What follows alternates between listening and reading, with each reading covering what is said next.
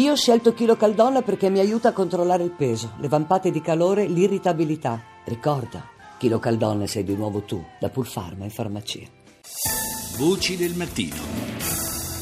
E diamo il benvenuto in diretta a Mark Innaro, corrispondente RAI da Mosca, per fare un po' il punto eh, sulla situazione, sullo stato dei rapporti tra eh, Turchia e Russia. Buongiorno Mark.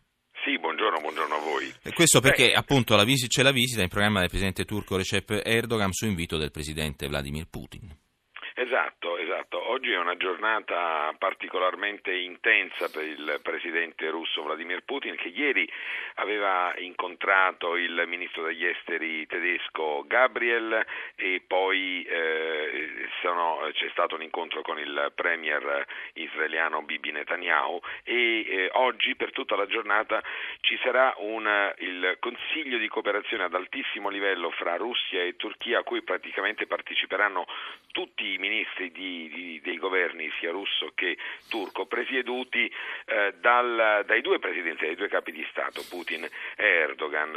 E tra i progetti in discussione ci sarà la, la ripresa della costruzione del gasdotto, di questo enorme gasdotto Turkish Stream che porta gas eh, siberiano in Turchia e dalla Turchia dovrebbe giungere anche attraverso la Grecia in, eh, in Europa e anche da noi in Italia. E poi anche la, prima, la costruzione della prima centrale nucleare turca costruita dai russi. Questo è il frutto della ripresa a, a tutti i livelli dei rapporti eh, fra i due paesi, fra Mosca e Ankara, dopo il congelamento delle relazioni eh, fra i due paesi, congelamento che era stato causato dall'abbattimento di un, eh, di un jet, di un eh, jet militare, un Sukhoi, eh, sui cieli della Turchia nel, lo ricorderete un anno e certo. mezzo fa.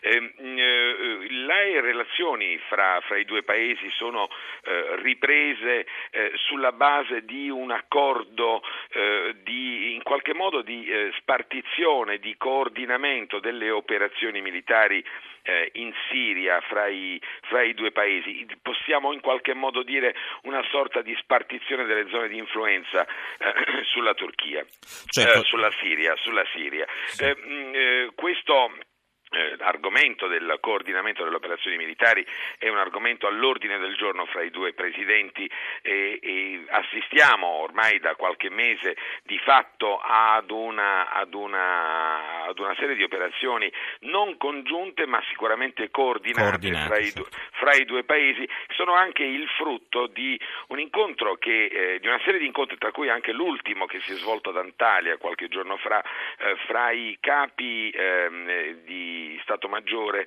eh, di Russia, Turchia ma anche Stati Uniti eh, proprio per eh, coordinare le azioni, gli interventi contro le organizzazioni terroristiche, in primis eh, l'ISIS, il cosiddetto Stato islamico, in Siria. L'abbiamo sentito dalle notizie, certo. Eh, sono in corso operazioni a Mosul eh, ma anche su Deir el-Zor, su Mosul è la coalizione occidentale anti-ISIS a condurre le operazioni, mentre su Deir el-Zor, che è in territorio siriano, eh, a differenza di Mosul che è in Iraq, certo. le operazioni sono condotte dall'esercito ecco. siriano e dall'aviazione, esatto, dall'aviazione russa. Esatto, senti Mark, eh, malgrado l'appianamento, diciamo il netto miglioramento delle relazioni bilaterali rispetto al grande gelo di fine 2015, è vero che la Russia ha abolito le sanzioni sui prodotti agroalimentari turchi ed è stato di- abolito il divieto sulle vendite di viaggi turistici per la Turchia, eh, resta ancora in vigore il regime dei visti per i cittadini appunto di Ankara in ingresso in Russia. Eh, questo, diciamo, la Turchia spinge per un'abolizione, per una definitiva normalizzazione, tra virgolette, de- dello stato delle cose.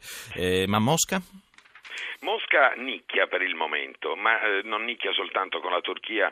Eh, considerate che eh, il pericolo diciamo, dell'estremismo islamista in Russia è molto, è molto forte, eh, il, è, proprio ieri il presidente russo Putin ha tenuto una uh, riunione con i vertici dei, eh, di tutti gli organismi di sicurezza russi proprio per eh, il contrasto al terrorismo, certo. Al terrorismo interno certo. e questo è un grave problema, c'è una fortissima minoranza islamica in, in Russia, pensate che tante repubbliche caucasiche, a partire dal Dagestan, la Cecenia, Certo. l'Inguscezia, sono a maggioranza musulmana. Senza dimenticare il Tatarstan che... senza dimenticare ovviamente il Tatarstan e, e chiaramente eh, c'è, un, eh, c'è un forte- una forte preoccupazione anche eh, sull'invio per esempio degli studenti ehm, della Federazione Russa, degli studenti islamici, che, cittadini russi, ehm, nelle, nelle capitali del mondo arabo, Chiaro. per esempio al Cairo, per andare a studiare nelle università islamiche di Al-Azhar, per esempio, Certo.